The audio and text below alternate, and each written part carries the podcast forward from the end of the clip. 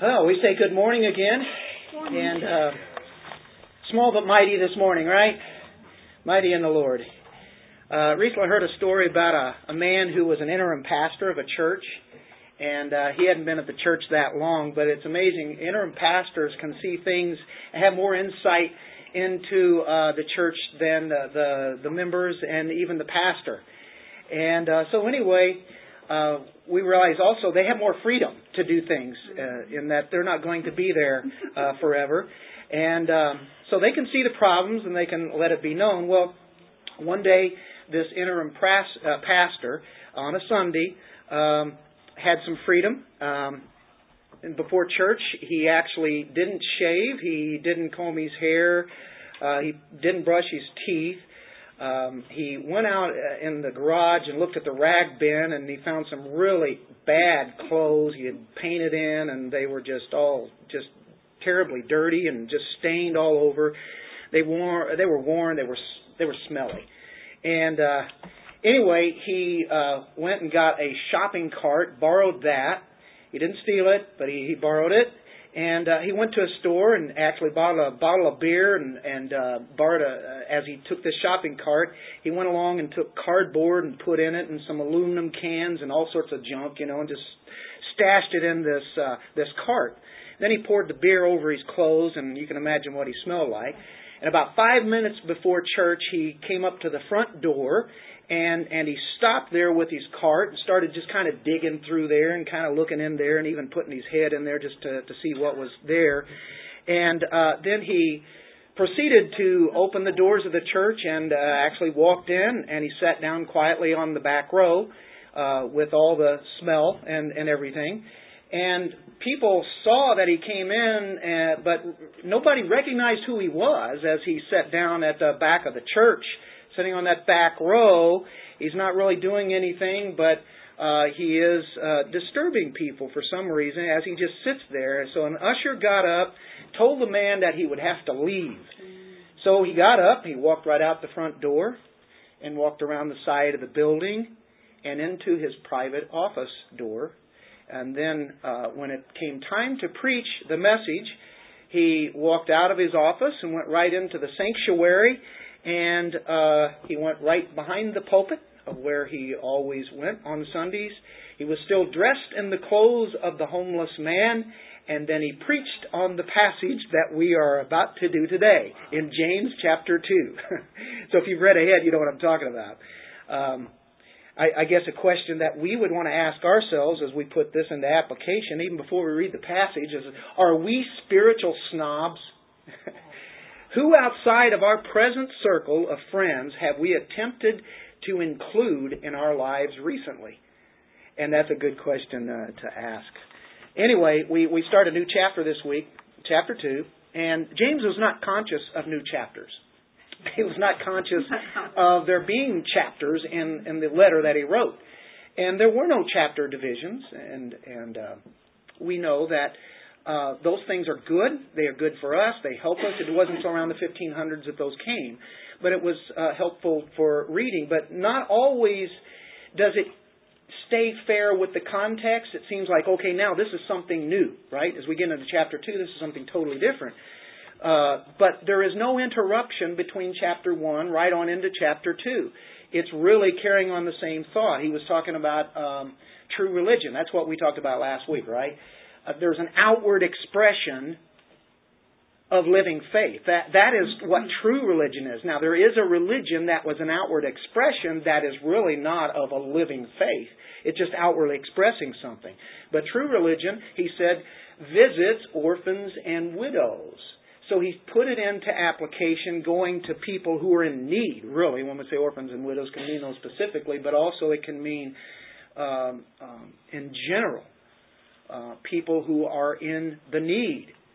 And so now he's going to continue that thought about not showing favoritism to the people that we feel most comfortable with, and then ignoring the people we don't feel comfortable with, or ignoring the people who are poor. Now we know that there is to be compassion to the poor. We know that.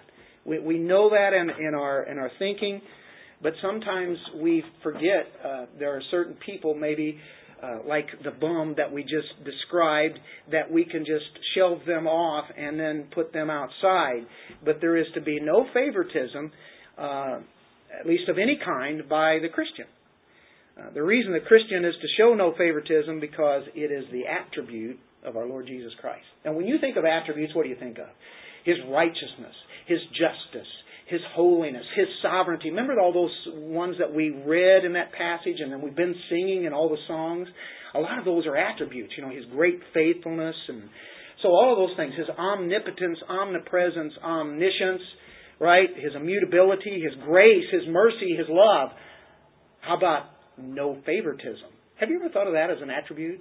Usually won't see it in books that are written about the attributes of God, the character, the nature of God. It usually won't put no partiality, but actually it is. This is a characteristic of who God is. Um, let's take, for instance, God does not look at people and bring them up in His own thoughts because of their great looks, right? Because of their money, because of their possessions, because of their race their color, their creed, their language. He doesn't lift anybody up because of those particular things. How about the family background, education, all of those things that uh, you know some some of them can be uh, rather good, but to God, you know, really, they don't mean anything. And I am so thankful that be the case. Um, and so, you know, aren't you glad He doesn't look at our looks? And he says, I'm going to choose him because I think he is pretty nice looking. I'm going to bring him into the kingdom of heaven. You know, if that would be the case, we might all be out uh, outside, you know, looking in. But uh, really, those kind of things they don't mean anything to him uh, as far as salvation is concerned. We um, know that we are to use wise discernment, but sometimes we discern too much, and because of our old flesh our old flesh desires to do things that really what the new nature is all about, it doesn't recognize. It wants to keep doing and thinking the same way that it, that it did. And so when it comes to treating other people, we might still, even though we know better, we might still treat a person uh, maybe with uh, not any kind of respect, or we might have too much respect for people who we really shouldn't, bypassing the people who should. So there's a danger of treating people in different ways based on their outward appearance, right? That's kind of the idea. But the thing is, our whole life is to be like Christ, right? We are to glorify Him, and the way to glorify Him is that when we are like Christ. Everything we do is to be based upon Christ, isn't it? And so when when we see that, we recognize, wow, that's a tall order. Because when I really see what this is really saying, it's talking about orphans, widows, it's talking about the poor versus the rich here and everything. It's kind of challenging. You know, it hits right at the gut when we really take this to what it means, and it, it goes much further than what we think. Remember, the Word of God is the mirror, right? And it reflects the things in our lives that need to be changed we come off of that passage that we did a couple of weeks ago about the mirror. And so it continues. You know, are we uh, treating people uh, the same, uh, whether it be the poor and the rich or, or what have you? We know that we really don't because we fall short of the glory of God. Right? So, how can we be more like Him? How can we be like Christ? Well, this attribute here is another one that's going to form us into the image of Christ. It's the attribute of God. And as we look at Him, and that's what this is all about, we look at Him, we, we look at ourselves, we, we look at the, uh, the mirror, we, we look at Christ, right? As we look at Him, it should behoove us to desire to have this prominent in our lives. That we would not favor one over another because of the outward uh, appearance that they have. God is great and mighty and awesome. Moses says, I think he says there is um, in Deuteronomy 10:17, "For the Lord your God is a God of gods and a Lord of lords, a great God, a mighty and awesome God." We identify with that, right? And then it says, "Who regards not persons." He gets all the glory. He doesn't lift anybody up more than what they really are, right? He's the one. It's all about him. So God has no respect of persons. Second Chronicles 19:7 says there is no iniquity, no sin with the Lord our God, nor respect of persons. To take the appearance of somebody or somebody because of their stature in the community or because of their wealth, and we li- we can lift them up and favor them over somebody else. And he says God doesn't do that. Um, God has no respect of persons. That sets him far above us, doesn't it? He is so far, so holy. And holy is so awesome that it's the otherness of God. He goes far outside anything that we can understand. And so the otherness of God extends to where we can't even imagine. But He's a God that comes to earth and identifies with us, and we can identify with Him. We can understand who He is. So this holy God says, Be ye holy, for I am holy. And so partiality is another uh, sin that God attacks through His Word. And James just delivers one after another every week. Have you noticed that? We're taking a beating as we look at the book of James. But that's good. It's all good, isn't it? Because it's conforming us to the way that He thinks. Uh, God has no partiality. Anyone in any nation who fears Him and works righteousness is accepted by Him. So as we look at God, we look at ourselves. That's the two things we look at. Then we're actually looking at the Word so we can be conformed to Christ. Why don't we all stand? Let's turn to this letter that James wrote, and uh, we're doing the first seven verses here today, I do believe, is what we have scheduled. My brethren, do not hold your faith in our glorious Lord Jesus Christ with an attitude of personal favoritism. For if a man comes into your assembly with a gold ring and dressed in fine clothes, and there also comes in poor man who in dirty clothes, and you pay special attention to the one who is wearing the fine clothes and say, You sit here in a good place, and you say to the poor man, stand over there, sit down by my footstool. Have you not made distinctions among yourselves and become judges with evil motives? Listen, my beloved brethren. Did not God choose the poor of this world to be rich in faith and heirs of the kingdom which he promised to those who love him? But you have dishonored the poor man. Is it not the rich who oppress you and personally drag you into court? Do they not blaspheme the fair name by which you have been called? Let's pray. Father, thank you for your word. Help us. Help us. We are needy people. We come with our hands open, desiring for your word to work through us. We want our hearts opened so that we can truly see more meaning in this passage than we've ever had before, and that it would come alive to us in each one of us. In Jesus' name, amen. Uh, James gets right to the point. I mean, he doesn't beat around the bush, does he? He, he and what he what he says here, okay, here, here it is. He, he mentions Christ and and uh, he says, don't have an attitude of personal favoritism. And then he draws out an illustration something they would identify, something that probably happened in their assemblies. Okay, well, let's start with this. What's the first one we're looking at? Partiality usurps God's sovereignty. Our sovereign God, we sing, right? Our sovereign Lord and God. Um, when we show partiality, we're really usurping the authority of the sovereignty of God. You say, boy, that's rather stretching it out a little bit, isn't it? When we you know, partiality isn't that big of a sin, is it? Well, he, he's going to show us here. He's, he gives a description, first of all, of believers. First of all, look at yourselves in light of the Word, and then look at Christ. And that's how he starts right here in the first verse. He says, My brethren. And he gives a description of believers. They are brethren. And, you know, in this epistle, he has done that throughout, and he will continue. He will address them as brethren. You're one of uh, you're one of us. I'm one of you. You know, we're all part of this this family of God. That's the key there. He can be a little tough on the readers, can he? James uh, really uh, hits the point, but he does it with gentleness.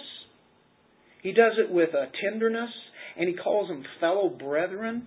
And when you see fellow brethren, you have to think of brothers and sisters. Brothers and sisters in Christ. We're all in the same family. We all came from now who is our Father. And we have a brother, Jesus Christ. And we are brothers and sisters. We are now related. Isn't that incredible to think about? Whatever our backgrounds, whoever our families we came from, and those are important it's it's a it's an amazing thing what God does there, but there's something even more important. It's the family of God. Of course, when you come from a family who are already brothers and sisters in Christ, and they are in the family of God, it makes it even more joyous, doesn't it? But the the whole key is we are in the family as brethren. Then he focuses on this: Do not hold your faith in our glorious Lord Jesus Christ. And you know, we would tend to skip over that. But when we do verse by verse, it makes us hit on every point. And we're going to come back with do not hold your faith in our, but we're going to now look at our Lord Jesus Christ. We've first seen ourselves, we're brothers and sisters in Christ. Okay? We're not glorified yet, but we know one who is glorious, and it's Jesus Christ. Focus on Him, because that's the only way that we can do these things that He commands. Any time that we are commanded to do something, it is qualified by the fact of who Christ is. So we don't do things on our own. We can't do it. We depend upon His grace. And look how great this God is. It's a Lord Jesus Christ who is glorious. That's a description of Christ. We saw a description of us. Now, here is a grand description of Jesus, I do believe. And uh, we've been grounded to, to see this and to be able to do these things because of this. The word uh, glorious is dealing with doxa. Of course, you've heard of doxology. It's dealing with the glory of God. It's the glory of God that is revealed. Uh, the best way that He revealed His glory is in the person of Christ. That's how we see it. It's the very divine presence of God. Now, nobody's really seen the full glory of God with their eyes. Moses saw the backside of God's glory. And uh, we know the Mount of Transfiguration. Peter, James, and John saw a glimpse of the glory of Jesus there. Uh, but it means the very outraying of God. Whatever that is, it is awesome. We've seen the glory of God just been through the Word of God and how He's worked in our lives, and we see the glory of God in creation. What a beautiful day it is. Isn't that a glimpse of His glory and what He can do in creation? But it's nothing compared to what all His glory is about. And so um, we see that uh, it's the presence of God. It's uh, in the Old Testament. It's the Shekinah glory, the presence of God amongst them. The glory of God was in the Garden of Eden, and Adam and Eve even walked and talked with Him. That glory. Can you imagine what they experienced? But we will experience even more when we are glorious people. They were not glorious at that time. They were innocent before sin. Then, when sin happened, they were sinners in the need of God couldn't recognize his glory like they had. But the glory was in the garden, and then later God, through Moses and the people in the wilderness, gave them a tabernacle, and he showed his glory there. And it was a cloud by day and a fire by night. And then the temple was built. Uh, a, a presence now was in the temple that was a more permanent place. Tabernacle, they moved around. It was a tent.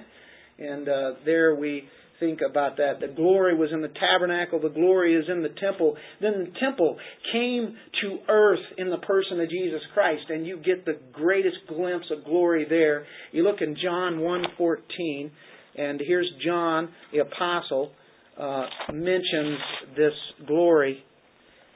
And the Word became flesh. The Word is Christ. He became incarnated and dwelt among us. He pitched his tent or he tabernacled among us. That brings the Old Testament alive now to us, doesn't it? Now the tabernacle, the temple, really is in him. He pitched his tent among us, right here with the, with these sinful people. He pitches his tent, and we saw his glory. Glory as of the only begotten from the Father, full, Father, full of grace and truth. Isn't that incredible? So John saw that he saw him walk amongst them and saw even that better glimpse at the Mount of Transfiguration. The glory is the Shekinah. And we look at Isaiah 42, verse 8. And um, actually, starting in verse of chapter 40 all the way through the rest of the book, we see great glory of God.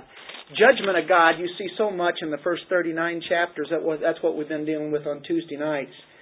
And uh, but yet, in the midst of that, we see glimpses of God's glory. From 40 on, He starts showing how awesome He really is. Now, in Isaiah 42, verse 8, He says, "I am the Lord; that is my name. I will not give my glory to another. It is only He and He alone who people worship. Not the God of the Muslims, not the God of the gods, the millions of gods of the Hindus, and on and on and on, and the gods of the New Age, which is you, I am God. says, I will not give my glory to another, nor my praise to graven images idolatry. Of course, that's from Isaiah, and he's just come off of 39 chapters of judging them. One of the reasons because of their idolatry. And we can see idolatry in our world today in our own selves. We have our idols, and we are to be killing those idols. Bob, I think you even had a website or something that you dealt with it so often uh, on Facebook, even at one time. What, what was it called? Exposing our idols. exposing our idols. Do you like that? We need to, for ourselves, we need to expose our idols because we we have them. That's what we need to die to them.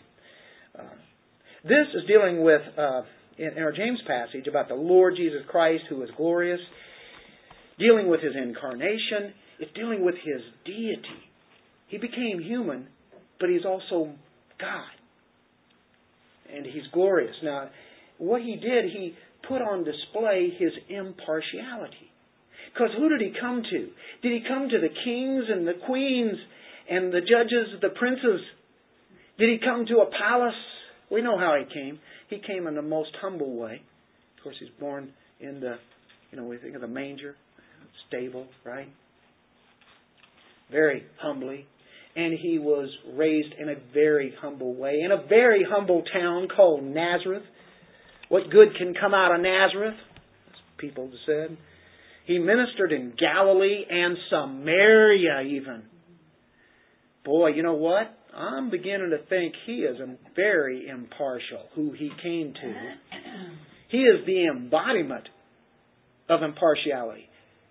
We say God is light. He also is impartiality.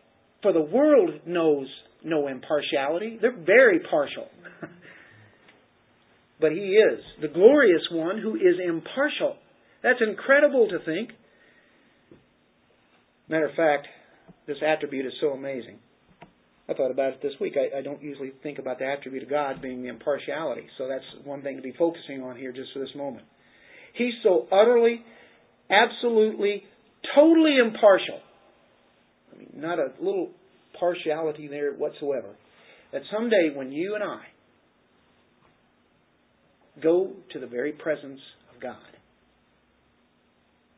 We realize, we look at Him, and we're going to realize, who am I? But this is the ultimate. When we go to Him, and we realize we are nothing, and then we too will be glorified, that's staggering.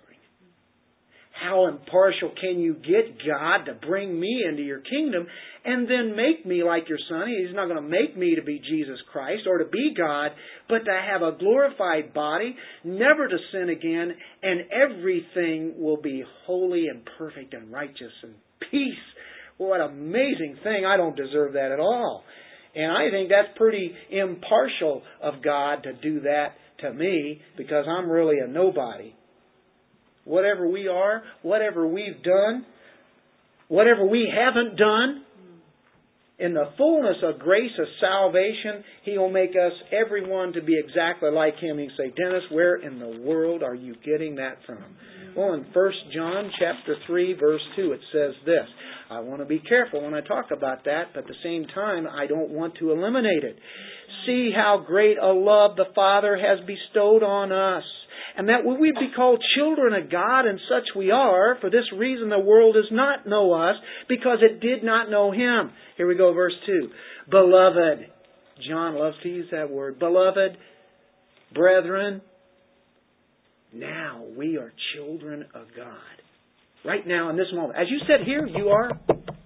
And it has not appeared as yet what we will be. We know when He appears, when He comes back, we will be like Him. Because we will see Him just as He is glorified. We can't see that glorification of Him right now. Our humanness, our bodies that we are in, that's defiled still by sin, the wretches that these bodies are, cannot see physically. We can see Him spiritually, but physically we cannot. But one day we will. And not only that, but we'll be like Him with that glorified body, whatever He did walking through walls and what have you. You know, I mean, it, uh, it goes way beyond that. If you have that hope, you purify yourself. Do you have that hope? A Christian has that hope. I can tell you that. A Christian always has that hope. So we should exalt the supreme glory of Jesus Christ. We're just unworthy servants, aren't we? There's really nothing good about us in and of ourselves. But as we are unworthy servants, look what Christ makes us. Even right now. As we focus on the glory of Christ Jesus, as James does that right here, believe me, he actually walked and talked with Jesus here on earth because he was a half brother of him. Remember that? That's an incredible thought, isn't it? Jude was too. They were around him all the time, and do you think that he called him glorious when they were kids? Matter of fact, they didn't even believe in Jesus while he did his ministry here. It wasn't until after the resurrection that that happened here to James that he became a believer. Now he focuses on the glory of Christ. Can you imagine knowing Jesus and all of a sudden you realize the great glory? This is God that was among us. The God, the creator of the universe, was living right here with me. Now, we weren't there, but yet we experienced his salvation. We look at the cross, don't we? And that's the proper place that we should have him in our hearts. This glorious, beautiful, the excellent Jesus Christ, our Lord. So we get a description of believers, we, did, we get a description of Jesus, and now we see, as, as we talked about, do you see his sovereignty as he's called glorious Lord Jesus Christ? Whenever we use him uh, like partiality, and he's a impartial God, we've just taken his sovereignty away. Do you see that? Because he's the one who discerns, and he's the one who is no respecter of persons. He's impartial, he's sovereign. Don't take that sovereignty away from him. By the way, you can. But in our own minds, our own thoughts, even though we've never admitted, that's what we're doing. We're taking God's sovereignty when we play favorites. Okay, partiality makes one the judge in place of Christ. Now, it's almost like sovereignty. of the king, now you have the judge here. Uh, the command here is do not hold your faith in our Lord Jesus Christ with an attitude of personal favoritism. Personal favoritism. What, what is that? What's the word that James used in, in the literal Greek? It means to raise the face of one. It means to elevate a person. And in one sense, there's nothing wrong with that. We, we are to, matter of fact, as Christians, we are to do that with each brother and sister. We are to elevate them, you know, in Christ, right? Uh, have them placed above ourselves. That's quite a command in itself, isn't it? But it later became known to exalt one in a very superficial, outward way because of social status, because of money, because of possessions, appearance. To judge a man is based on outward appearance in this sense, is what he's talking about. It's actually usurping the place of Jesus Christ in his glory as judge of all the earth. So we take his judgment away whenever we do that. Um, now, we want to say what he's not saying here. He's not saying that, okay, if you're poor, you're, you're of God and you're righteous, and if you're rich, you're not. We know better than that. And he's making a generality here, uh, so we don't come to that conclusion. He's not saying categorically, here's one group, they're bad, and categorically, this group over here is good. You know, we know that, right? But somebody could take this home and say, Dennis said if you're rich, you're not going to heaven. You know, yeah, he said that. And and and we know we we we use wisdom when we we interpret, and we use the rest of Scripture. Some men are very godly that are rich, and some men are very ungodly who are poor. James' point is that any judgment based upon an outward factor alone, though, are wrong judgments. Anytime we've made a judgment based upon just the outward appearance, it's wrong. Um, God judges the heart. Our problem is, is that we cannot discern the heart. We think we can know and go into somebody's heart, but we don't always know that. Now, by their actions, and we saw last week, and, and previous weeks, uh, what one says is coming out of the heart, and so therefore they expose themselves, and we can make discernments on that and go, wow, they just said something that was really blaspheming Christ, and yet they call themselves a Christian. Well, we use discernment on that, don't we? We're not saying throw away all of our discernment and wisdom, but here the, there's a point of outward factors, and what we judge because of that. Only God judges the heart, and we never want to usurp the judge of judges. Now, in, in 2 4, he says that when we make final distinctions among people based on outward factors, we set uh, ourselves up as judges with evil motives. That's what it says in verse 4 of our, of our text. So that's, that's the idea. That's where we're getting from as far as the judges. We don't see the hearts of men. God does. So we turn back to 1 Samuel chapter 16, verse 7 and there was to be a choice of one to be a king. And who was the first king of Israel? Actually, it was Saul, wasn't it? Because he had the looks of a king.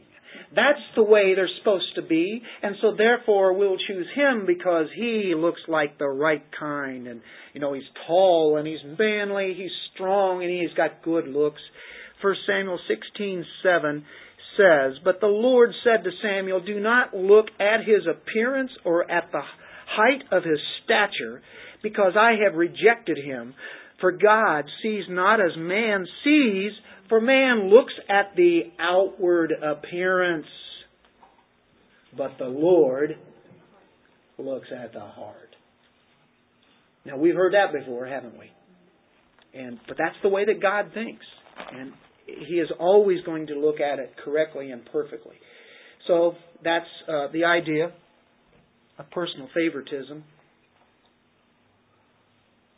This is really good tea. There's new tea out there. It's not the strawberry tea, and it's not the peach tea. Debbie, what was that other tea?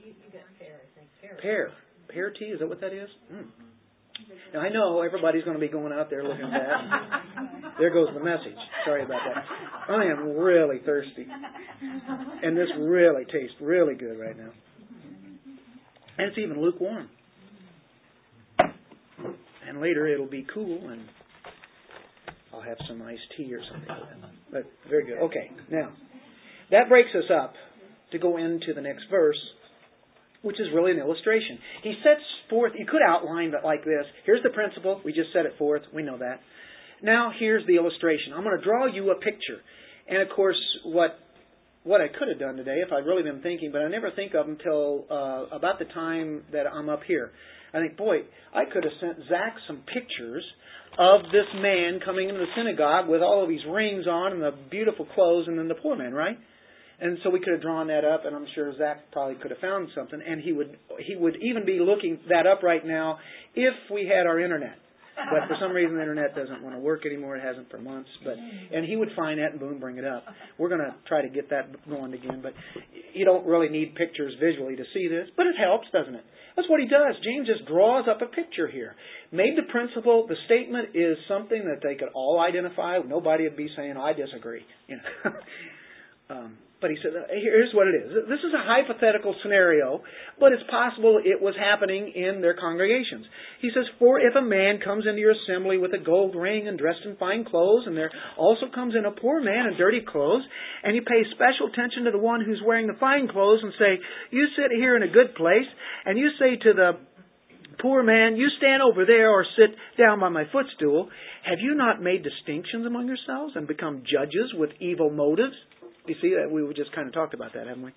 Listen, my beloved brethren, did not God choose the poor of this world to be rich in faith and heirs of the kingdom, which He promised for those who love Him? We'll get to that in a moment. But there's the illustration. You have these two guys, right? Two men coming to the church. They're coming to a gathering. The word there is, um, I have assembly, into your assembly. Uh, some of you might have synagogue. Some of you might have gathering, and they're all correct. Uh, the word is sunagoge, it means to gather with, to gather together. Um, that's what the Jews did. They had a, uh, synagogues that they would meet on the Sabbath. They had the temple, but if you were a long way away, you didn't go to the temple. You went to the synagogue, and uh, that came as a result of somewhere around the 400s BC, um, when uh, when the people uh, came back and they built the temple. They, they had actually had gatherings when they came together uh, in Babylon, and they kind of kept that thing going. Uh, synagogues that uh, were a place to come to worship. Uh, so they would come, and of course, there are really good seats in a place, and then there are other places that are not so good. And the poor man is actually told to stand out of the way or to, to sit on the floor, you know. And at least a man there could at least said, "Hey, listen, I don't have the greatest seat, but you can sit in my seat here." But you have the rich man who gets the best seat that's that's possible there. He's given the privilege of that because of his wealth. Because of the riches that he has, and he shows that. He he wears these things because it shows off who he is. He say, well, how do you know that? People can dress nice and really not have a lot of money. Well, back in those days, when they wore a ring, and by the way, it could be in the plural, we're, we're talking about rings, maybe uh, on every ring of the finger except the middle finger. And so, therefore, that was showing how wealthy they really were. Gold rings, yeah, I guess so. And so, in this uh, particular setting, that's what would be. The, the poor man, he's despised because obviously we can see he's not a man of any kind of worth. That's the kind of treatment that he get, gets. And what does James say? That is evil. I mean, that, that is wicked. That's evil. That's a popular vernacular vocabulary today. I hear young people using the word, that's evil. uh, I mean, it sounds like doubly sinful or something, doesn't it? Um, anyway, to make distinctions like that are so petty. By focusing our attention on the glorious Lord Jesus that we've already seen in verse 1, James addresses this problem of favoritism, and he says, I'll show you how petty this is. Look at the Lord Jesus Christ and how beautiful and how glorious that He is.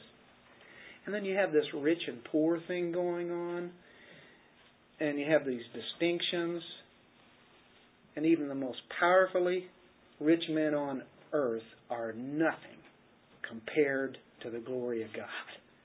They really are nothing compared to Jesus Christ, the King of Kings, so when we exalt men on account of their wealth or their power or their status, what we're doing is what are we doing? We're robbing the glory from Jesus Christ who sovereignly gives us everything that we are and have. So there's nothing wrong with having good things. And there's nothing wrong with somebody even having a lot of money because I got a feeling really we all have that if we compare it to the rest of the world. It's right, but uh, maybe maybe this country. Maybe we're considered to be a middle class. By the way, uh, in the Bible times here, they had no middle class. You were either rich or you were poor. Most of the Christians were, guess what? Poor. Here comes a rich man in. What are they thinking? Oh, wow. If we could get this guy to be a member, look at how what we could do with the synagogue. You know, we could really build it. I mean, this could really be something, right? You know, maybe they have ulterior motives, what have you. but uh, how petty it really is when we think of a great God of who He is. Do you know He gives us everything that that we have? Uh, look in 1 Corinthians chapter four, verse seven.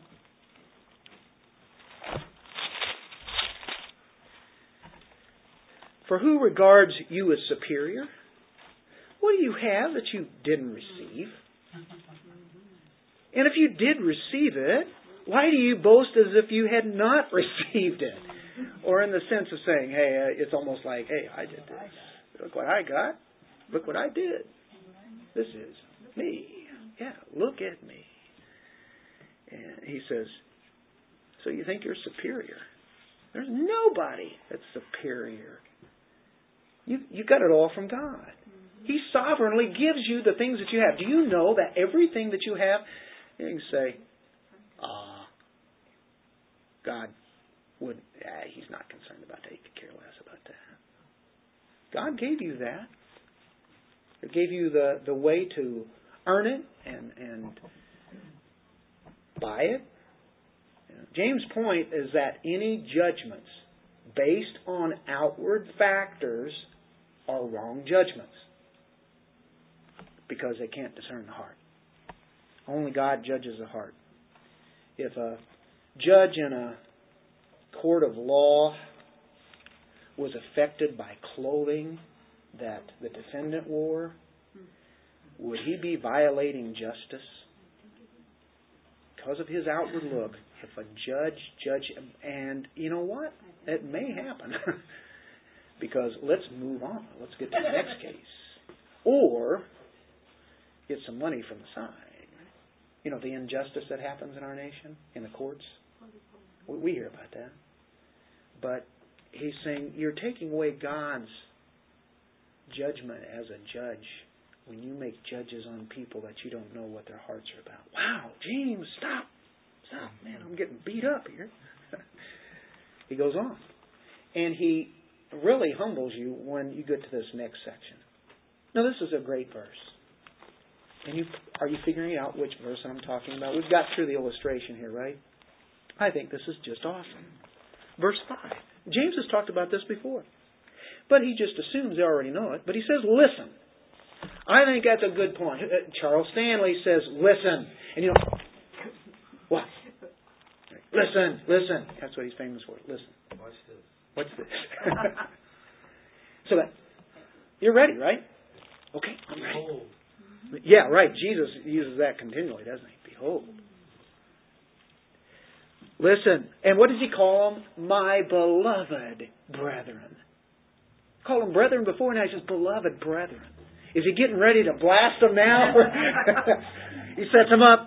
Listen to this. Did not God choose the poor of this world to be rich in faith and heirs of the kingdom which he promised to those who love him? How many here are really famous? How many here are really just loaded so much money you don't know what to do with?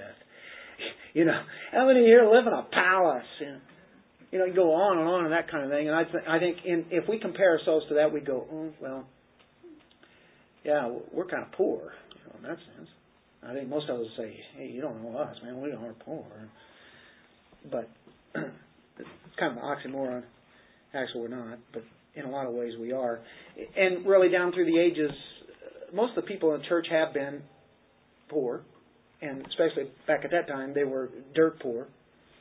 Um, God chooses the saved not because of any kind of merit or qualifications, what you look like, how much money you have, right? I think everybody would identify with that, I would hope, right?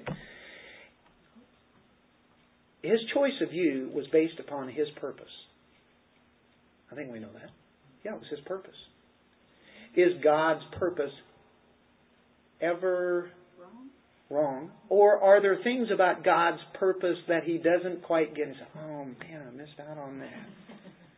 Well, then He's not in total control, is He? Not sovereign. James asks his readers, pay attention, listen, calls them beloved brethren, and he really expects an affirmative answer. I think uh, believers would say, yeah, that's kind of automatic. Yeah. God did choose those who are saved apart from any merit or qualification. It wasn't anything that he foresees. Oh, there's Dennis. I didn't know he was going to turn out that way. Huh, okay. Yeah, come on in. Dennis, you're pretty cool after all. You weren't that way for a while. What's the matter with you? What's the, what's going on? I don't know. He didn't foresee that I, I would even believe in him because it goes back beyond that, before the foundation of the world. His salvation is solely depending upon something that originates outside of fallen man. Because fallen man is dead. So on Facebook this week. That was pretty good. I even put it on mine for a while, and I go, ah, maybe I better take it off. Somebody probably get irritated by it or something. There's a man is a skeleton in, in a coffin. Did you see that? And the, this man is like saying, you know, and I don't have the exact words that was there, but he was saying, now I think I'll make my decision to choose Jesus.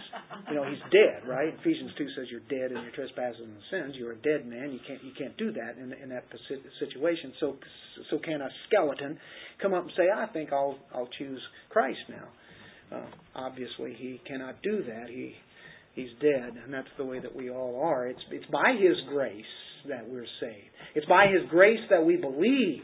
We do believe. That never negates that fact. We must believe. We are called to believe. It's the lifeline that He throws out to us that we can believe in Him. He starts it because we can't even, you know, go for it. We can't respond because we're dead. It's His grace and purpose, and we look at Romans chapter 9, verse 11. And this is dealing with the sovereignty of God. This is the text that people get bothered with and they would rather skip it. But I rather like it. I, I, I love it because it's it tells us who God is. For though the twins were not yet born, Isaac, Ishmael, and had not done anything good or bad. They, they hadn't even done anything. They weren't even born. So that God's purpose according to what? His choice would stand. Not because it works, not because you do something good, not because you would even believe, but because of Him who calls. It was said to her, The older will serve the younger, just as it is written, Jacob I love, but Esau I hated. That is a hard text. They have books out about the hard sayings of God. That's a hard saying. Paul had some rather hard sayings. Jesus said some really hard sayings. Jesus was radical. You ever thought of that? He was very radical. He shook the stage of this whole earth. He came here. He's still shaking it. And then he talks about the sovereign God. I think that's just uh, amazing, right? He's a potter. We are the clay. I'll have mercy on whom I have mercy. Verse 16, it doesn't depend on the man who wills or the man who runs, but on God who has mercy. For this purpose, I raised you up to demonstrate my power in you, that my name might be proclaimed throughout the whole earth. That was Pharaoh. He had mercy on whom he desires, he hardens whom he desires. He hardened Pharaoh, gave mercy to Moses and the people. What a picture there. So when we start thinking about where we came from and who we are, and we look at what where Christ has put us, why would we ever favor somebody over another because of their outward appearance. And the great verse that we always go to on this occasion is found in 1 Corinthians chapter 1. It's so beautiful. Can't help but think about it. And every commentary that I went to always went to this particular section. So it must be a good one to work with. 1 Corinthians 1 verse 26. For consider your calling, brethren that there were not many wise. Are you considered to be among the philosophers, the wise of the world? According to the flesh, not many mighty, not many noble, but God has chosen the foolish things of the world. That's, that's the way it's seen to the outward world, the foolish people. And today, I you can really see that people uh, really think Christians are foolish. And the things that they're doing are incredible. Have you heard the latest one? A, a, a kid scores a touchdown in a football game, puts his finger up like that, which is, you know, it's saying glory to God. He's the one that does, you know, I thank the Lord, you know. And they got penalized, and the referee came up to him and says, "You do that again, I'll, I'll kick you out of the game." Well, the the next week, I think it was, he scored another touchdown. He didn't hesitate. Referee is there, same referee, kicked him out of the game. And I'm not so sure if he's kicked out for the season, the playoffs and everything. Uh, he's not even saying anything. All he's doing is, you know, that is saying something. But come on, you know, and you see it all the time. But that's where we've come in this nation, and we are considered to be the outcasts to the government, the schools, and you know all the things that are happening. That was a school event.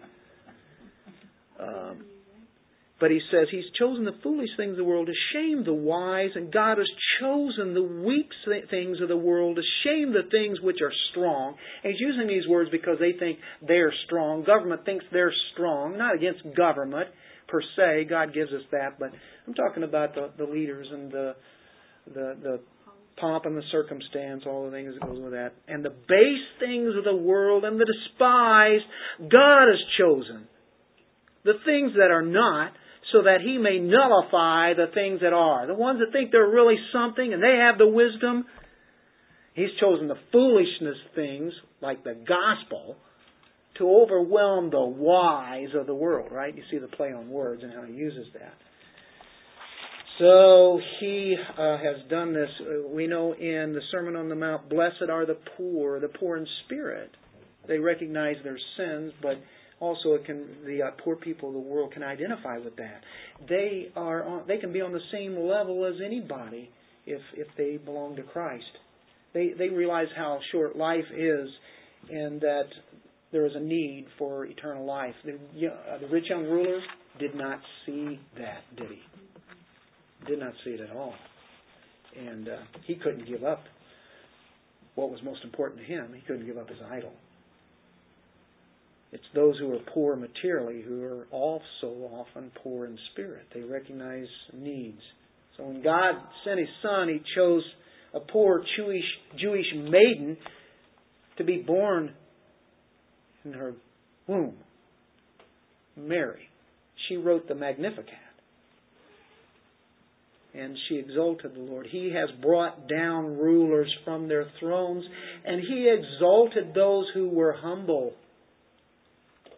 He has filled the hungry with good things and sent away the rich empty handed. that's a generalization, like I say, we have to be very careful. What, but, but you can see God, for the most part, doesn't need the great wisdom and the great money and possessions that the world has because most of the people that he brings into his eternal kingdom are ones who are needy. They need him. So by choosing those whom the world rejects and despises, God magnifies the riches of His grace, doesn't He? So whenever He uses somebody that seems like nothing and brings them into the kingdom and there will be something, that's a sovereign, gracious choice. God choice. He makes them heirs of the kingdom. James 1 5 says, If you lack wisdom, let him ask of God who gives all generous without reproach and will be given to him. Um, we, will, we have wisdom that comes from God. We now can take an attribute like that and this partiality and ignore the external factors. We, we have wisdom now to um, make decisions that. Um, that Christ wants us to make. So we don't want to usurp the role that belongs to God alone. He makes the sovereign choices. He chose you for salvation. And that'll humble you, won't it? So, but he didn't. wasn't It wasn't partiality. He didn't choose you just because you came from a poor family. But if we do favoritism, we usurp the role that belongs to God alone. He makes sovereign choices. Part two. Partiality aligns you with God's enemies. Whoa. Wow. If you are showing partiality, you are aligning with the enemy. Um, making distinctions, outward factors. The church has dishonored the poor man. He asks two rhetorical questions here based on current circumstances there. And um, we see that um, he says, But you have dis- dishonored the poor man. Is it not the rich who oppress you and personally drag you into court? That's one of the questions. These are the same people, these rich people, that actually drag some of them into court. The poor, the, the orphans, the widows, they're brought into to court and there's no justice done. Isaiah mentions that constantly. And it happened during the time of Christ and uh, the poor gets poorer, and the rich get richer. That's the way that principle works when man is, is ruling. Um, or the rich man will pay pitiful wages to the poor man. Actually, hardly allows that man to feed his family. He just barely gets by. Can you identify with that? uh, if a creditor met a debtor on the street at that time, and he owes him money, he could seize him by the neck of his, his throat, he could throttle him there, and literally drag him to the law courts. And he didn't have a chance in the law courts because he didn't have the money to pay him, and all of a sudden he's guilty. There's no compassion, there's no understanding on the part of the wealthy towards the poor. This same thing goes on in our country all the time, doesn't it? And even our own hearts, we can we can have that that tendency. The, the prophets often confronted oppressing the poor. Like I said, we could turn to the Isaiah passages. We've been to that, but uh, we can look at kings. We can look at the law. We can see how God is concerned for the poor. Often He uses orphans, widows. Uh, I've got Deuteronomy down here, Isaiah, Jeremiah, Ezekiel. We'll see it all throughout the prophets. Um, because of the lack of time, I'm not going to turn to those, but uh, they show that God really is concerned about the poor, and people would say, "Yeah, why isn't He doing something about it?" I mean, ultimately, the answer is, like everything else, it's because of the sin of mankind. Look what man does. If God allows man to do what He does, this is what happens, and so it'll be until He comes back. He says, "We will always have the poor until eternity." Eternity, we will be the absolute rich of all. And we are rich in faith. Um, we are actually aligning ourselves with God's enemies if we play favorites. Boy, James. John Calvin says he compares it to honoring your executioners and injure, injuring your own friends. God's enemies also blaspheme the name of Christ, and this is the second and the last question that he asked them uh, verse 7. Do they not blaspheme the fair name for which you've been called? These same people who are, are the rich that, that you're favoring, you know, that kind of people, you know, they're the ones not only taking you to court, but they blaspheme the name of Christ. We don't exactly know what they're doing. It's a rhetorical question, but he says, You've been called upon. Again, he says that. It's, it's the name of God that you've been called to. And he says, Look at this. He says, These are the people who blaspheme God who knows what you know they take the name of Christ and and and they do awful things with his name. Uh, it, and it could be you know at that time uh, practically it referred to the practice of a a, um, a wife taking a husband's name. We take the name of Christ, don't we? We are married to Him in that sense, right? We. Um, it, it's like the child taking the name of a father. We take that name. So we're under that name. But they blaspheme the name. We're called to his name. Now, who knows? It could have been Gentiles mocking the Christians' God or the Jews that uh, were criticizing the Christian claims about Jesus, and they were the, you know, the wealthy ones. It may refer to unbelievers making just fun of Christian morality. My goodness, when you even talk something about so basic now as what a family is, and what marriage is, you get laughed out of the place. Matter of fact, our politicians dare even bring anything out about it, and, and you can you can bet in this race that we're having, even the conservative guys probably are not going to say anything about it at all. They're not calling what it really is. James' point is that showing partiality to the rich is because it's, it's aligning oneself with those who despise God. And those are generalizations, but uh, why court the favor of those who oppose God, right? We don't have the omniscience of the Lord to see the heart of a man, but when we become new creatures in Christ, we have a new capacity to love one another in a biblical way, just as Christ has loved us. What kind of love did it take? Behold, what manner of love is this that he would bring me into the kingdom, right? And so he says, Now, I did that to you. Now you do it to them. Even when they don't deserve it or they don't have the outward aspect, you'll never get anything in return for it. That's the point James is making. If we call ourselves Christians, then we must love like Christians. Remember the one I started out with, the question, are we spiritual snobs? I put myself in this. I find myself guilty in this because I can make judgments on people that I have no idea. Outside of our present circle of friends, have we attempted to include in our lives people who are different from us? Have we done that recently? If not, we're guilty. But because of Christ and we look at His glory, don't we want to be able to touch others, even when they're not like us? Tough passage, isn't it? Thank you, Lord. I'm guilty. Help me. Let's pray. Father, thank you. The book of James is rather demanding, but we know in the person of Christ, you've set us free to be able to do the things that we wouldn't want to do, couldn't do before but now we can. It's an ongoing life that we live. And we know that as we see the Word clearer, we see more of the things that really are what Christ is about, what God is about. Help us with this attribute of God and help it be reflected in our lives even more. In the mighty, sovereign name of the glorious Lord Jesus Christ, we pray. Amen.